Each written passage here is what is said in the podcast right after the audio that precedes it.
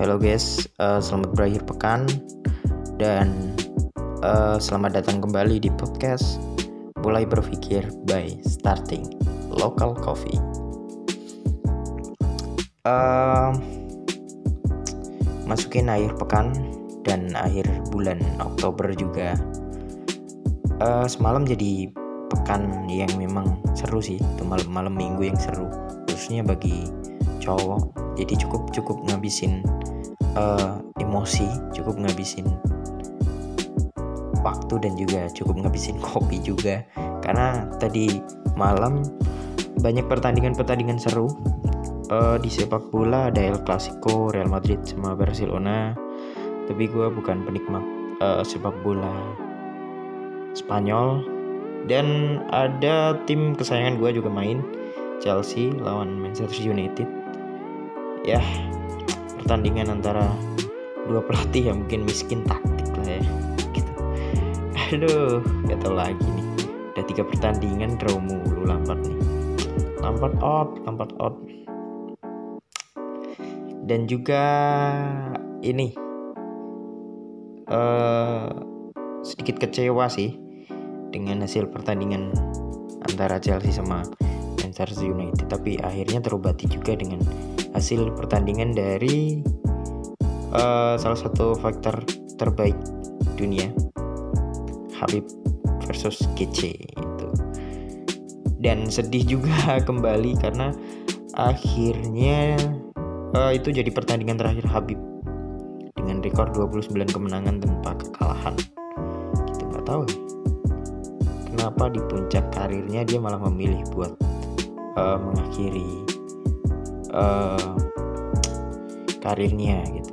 Dan usut punya usut ya itu karena permintaan dari uh, ibunya gitu. Dan juga setelah tragedi bukan tragedi sih setelah kematian uh, sang ayah Habib ibunya gak mau aja gitu. Ketika Habib bertanding dan dan nggak uh, nggak didampingin sama ayahnya. Padahal udah dewasa banget kan gitu. kenapa sih harus harus harus didampingin bapaknya gitu. Ya dan itulah menjadi bukti seorang anak kepada ibunya dan menjadi sebuah pembuktian lagi bahwasanya sedewasa apa pun kalian di mata ibu kalian lo tetaplah anak kecil men itu uh, jadi ya sayangilah keluarga kalian. Itu aja sih. Dan masuk di akhir bulan Oktober sih bulannya cepet banget ya itu. Jadi kayak kayak baru kemarin kita mulai Oktober bahwa uh, bahwa sih? Ya baru kemarin kita mulai Oktober ini udah udah mau habis habis lagi gitu. Bentar lagi November dan November ini pasti kalian bakal bikin bikin status Novemberan gitu sama kayak September gitu. Kalian pasti bikin status wake me up when September end gitu. udah berdasar. Mengapa sih?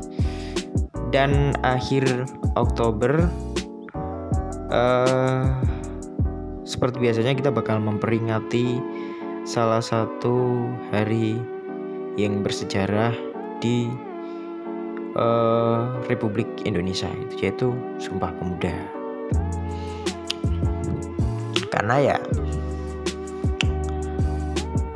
kenapa ada Sumpah Pemuda gitu dan gak ada Sumpah orang tua ya karena uh, potensi-potensi uh, ke depan dalam bernegara ini akan dipegang oleh para pemuda gitu kan itu gimana kualitas pemuda sekarang akan menentukan uh, kualitas negara di masa masa masa depan gitu ya. Bener gak sih? Bener lah ya itu. Ya kali kalian kalian mau selamanya dipimpin sama ya orang-orang yang misalkan masa sih seumur hidup kita dipimpin Pak Jokowi? gitu kan. Ya enggak juga gitu dan kalian-kalian yang mungkin mendengarkan ini bahkan saya punya kans untuk untuk uh, memimpin negara ini karena karena negara ini ya negara demokrasi gitu. Masih nggak sih? Malah ngobrol ngobrolin politik gitu. Benar sih banyak sih uh, ke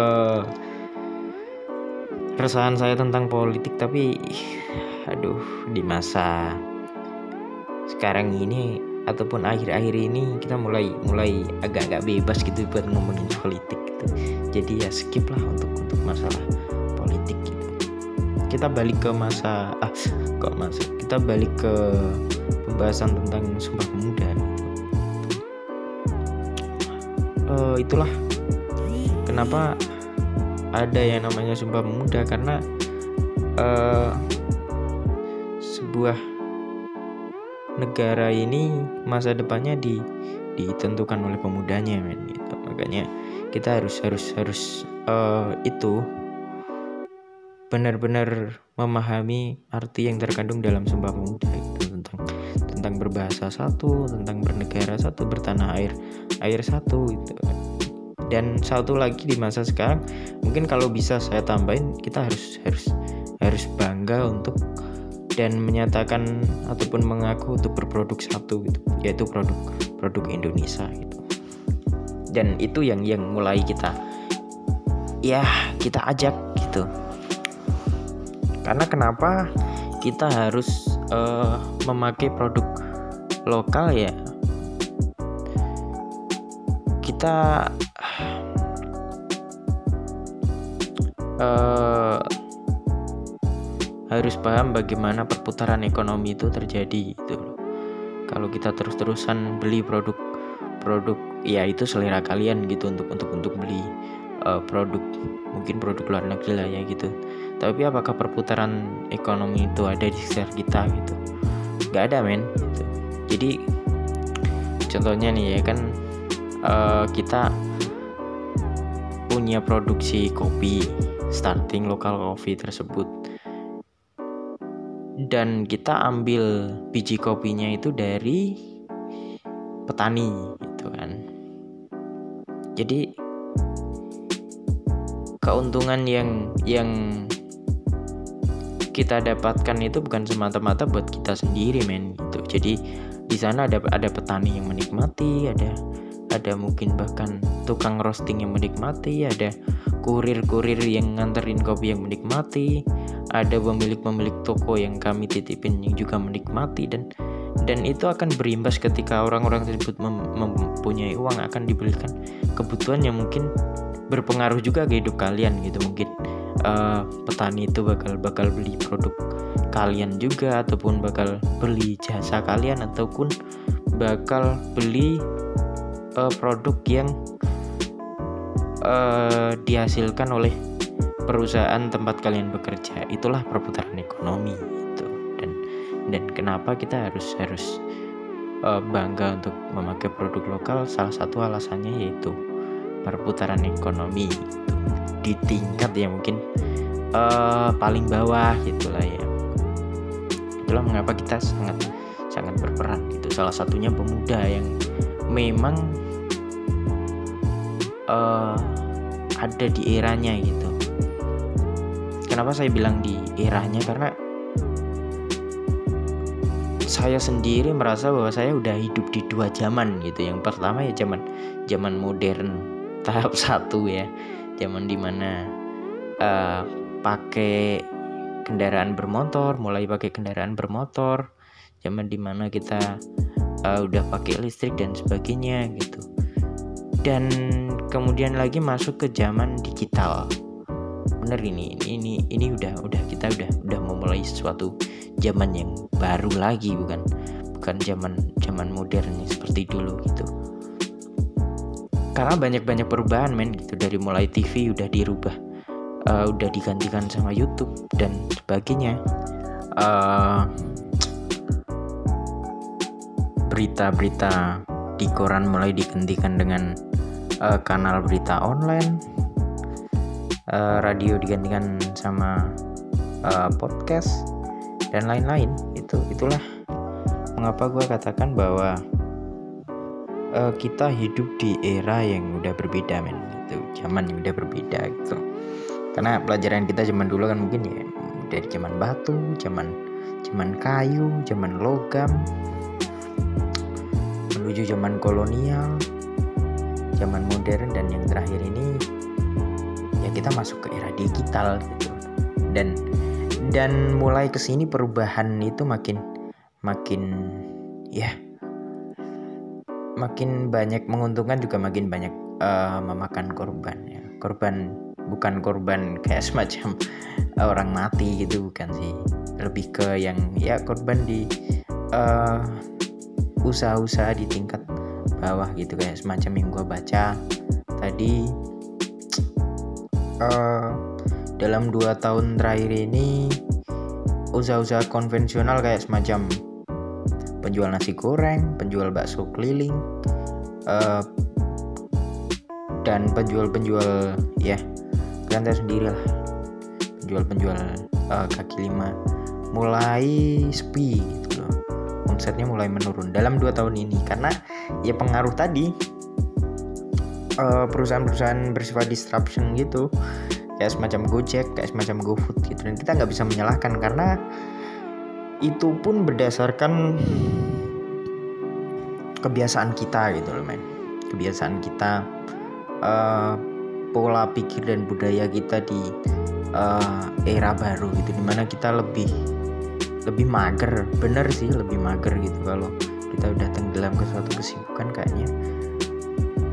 Se sederhana kita cari makan keluar aja kita males gitu. Dan itu yang peluang itu yang kemudian dimanfaatkan oleh platform-platform kayak Gojek, Gojek, Grab untuk bikin GoFood, GrabFood kayak semacam itu gitu. jadi ya itulah pengaruh sebuah modernisasi. Itu juga uh, berpengaruh ke pola kehidupan kita gitu.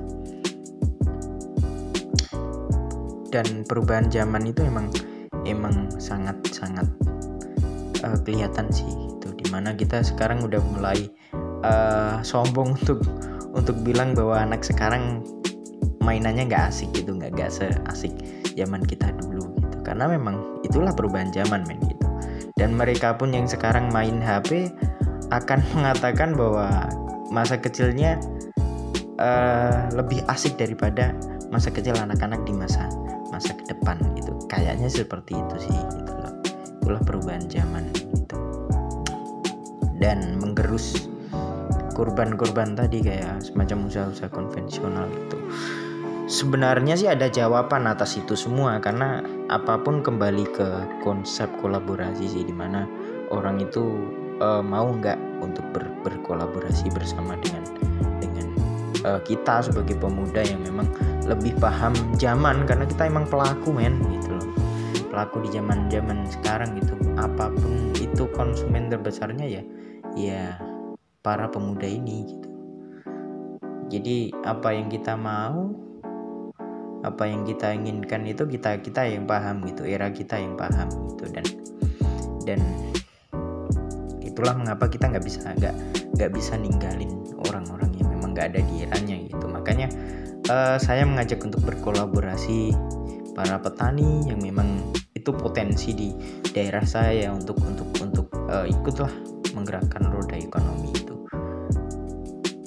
Yang uh, dengan dengan kemampuan kita dengan dengan segala kemampuan kita. Kayak misalkan kita uh, bisanya nge-branding tahu pasar kopi dan keinginan-keinginan uh, konsumen itu seperti apa. Nah mereka sebagai pro, apa pemasok lah ya sebagai pemasok. Itu aja sih konsep kolaborasi kolaborasi kita gitu.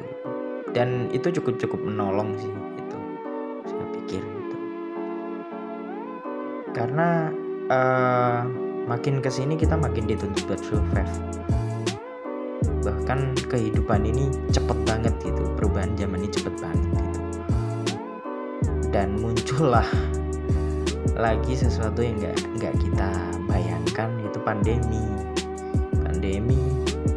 Dan akhirnya kayak semacam bikin suatu zaman baru gitu loh. Bener gak sih? Kayaknya semacam itu tuh. Dan intinya mungkin ke depannya akan akan akan muncul lagi perubahan lagi muncul lagi perubahan lagi yang yang yang memaksa kita untuk untuk uh, meninggalkan kebiasaan lama gitu.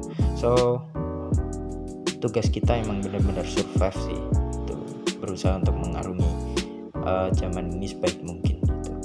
Karena apa yang uh, kita pikir itu udah aman bisa jadi gak aman men gitu pernah kepikir gak sih ada ada beberapa profesi yang mungkin uh, dengan mungkin dia bisa menyebutnya? Banyak orang menyebutnya profesi ini aman nih aman nih. Profesi ini nggak bakal ada yang bisa gantiin gitu. And then muncullah pandemi covid dan ya memaksa kita buat muter otak lagi gitu. Anak band misalkan. Dulu lu kerja jadi anak band main musik dibayar ya maksudnya kerja kerja kerja sesuai hobi gitu main uh, sepak bola kerja sesuai hobi gitu. Dan kayaknya sih pekerjaan itu pekerjaan yang asik gitu. But muncullah pandemi akhirnya ya kita tahu sendiri lah ya pembatasan uh, berkegiatan ataupun berkumpul menjadikan hal-hal tersebut sementara waktu nggak boleh dijalani gitu dan jadi kayak semacam apa yang kita kerjain saat ini memang belum belum sesuatu yang yang uh, bakal ngejamin kita kerjain sampai ke depannya sih gitu. Dan ya kita sih nggak ingin ya uh, hal ini terjadi berlarut-larut uh, lebih lama lagi. Tapi seandainya pun itu itu terjadi berlarut-larut salah satu hal yang mungkin uh, penting bagi kita yaitu ya ya tetap sih kebutuhan pokok sih gitu. Kita mulai terbiasa untuk untuk gak nonton bioskop kita tetap mulai terbiasa untuk gak gak nonton uh, konser mulai terbiasa untuk gak gak liburan. Kita mulai mengecam mengesampingkan hal-hal yang bersifat sekunder gitu. Dan yang lebih penting yaitu ke kebutuhan pokok sih gitu kayak semacam uh, pakaian rumah. Itu itu itu yang yang selanjutnya lah ya yang pertama memang tetap kebutuhan pangan dan minum sih gitu makanya uh, eh, gue apresiasi banget orang-orang yang mulai sadar tentang konsep ketahanan pangan dengan uh, mulai hal-hal kecil kayak semacam budidaya ikan dan kangkung dalam ember itu itu keren banget men gitu. karena kalau kalau hal seperti ini terjadi lagi kita sampai nggak boleh keluar kita sampai kita mau makan apa gitu selain kita emang bisa produksi pangan sendiri. Dan itu jadi kayak semacam uh, investasi dan dan kemampuan yang harus harus dimiliki setiap orang gitu karena berdasarkan uh, pelajaran agama yang pernah saya ketahui juga nanti akhirnya semua teknologi nggak nggak bakal bakal gak berguna semuanya gitu. Dan dan kita akan kembali ke masa-masa uh, di mana kita nggak gunain teknologi dan entah itu nantinya seperti apa gue percaya pasti bakal terjadi lah buktinya kayak kayak kayak hal sekecil ini hal yang di luar pemikiran kita bisa nyerang kita ngebombardir kita sampai hancur-hancuran gini men gitu. dan itulah mengapa kita perlu survive perlu bisa membaca perubahan zaman dan uh, perlu untuk tidak menyerah terhadap ke keadaan gitu lah ya. Karena ya itu men gitu. Zaman bisa berubah. Dan kapan itu sebabnya apa pun itu kita nggak bakal tahu gitu. Dan itulah pesan yang bisa saya sampaikan buat seluruh teman-teman uh, terutama pemuda karena ya kita selalu diingatkan setiap setahun sekali pada tanggal 28 Oktober memperingati semangat Sumpah Pemuda. Ingin berbahasa satu, bertanah air satu, dan tentunya juga saya ingin menekankan untuk berproduk satu produk Indonesia. Dan uh, kabar baik juga buat teman-teman yang ingin ngerasain kopi uh, grade terbaik dengan harga yang normal. Kami mengeluarkan produk spesial uh, Sumpah Pemuda. Dan hanya dicetak ataupun diproduksi sebanyak 28 page gitu. Jadi ini adalah starting local coffee edisi spesial Sumpah Pemuda dengan desain yang memang spesial dan biji kopi yang spesial karena kita gunakan biji kopi grade terbaik grade A dengan harga jual yang masih sama seperti biasanya 10.000 rupiah per piece. Jadi jangan sampai uh, ketinggalan untuk nyobain momen langka ini gitu.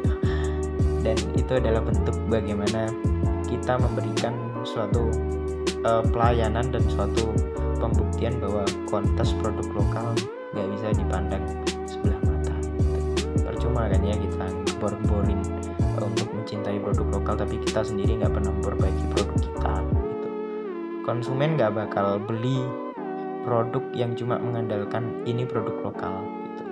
Pemikiran konsumen adalah ada di kualitas dan harga gitu. So ketika produk lo masih seimbang dan gak ada kelebihannya dari produk luar negeri dan lo cuma gembar-gembar produk produk lokal produk lokal itu nggak bakal banyak berhasil men. Kecuali orang itu mempunyai pride tinggi dan ya tadi hati nurani dan mungkin ya iseng aja beli produk lo gitu. Jadi uh, seiring lah ya kita menggaungkan produk lokal menggaungkan kampanye orang-orang untuk untuk uh, menggunakan produk kita dan kita juga memperbaiki kualitas produk kita jangan malu menggunakan produk lokal so jadi terakhir kali saya ingin berpesan bahwa kami putra dan putri Indonesia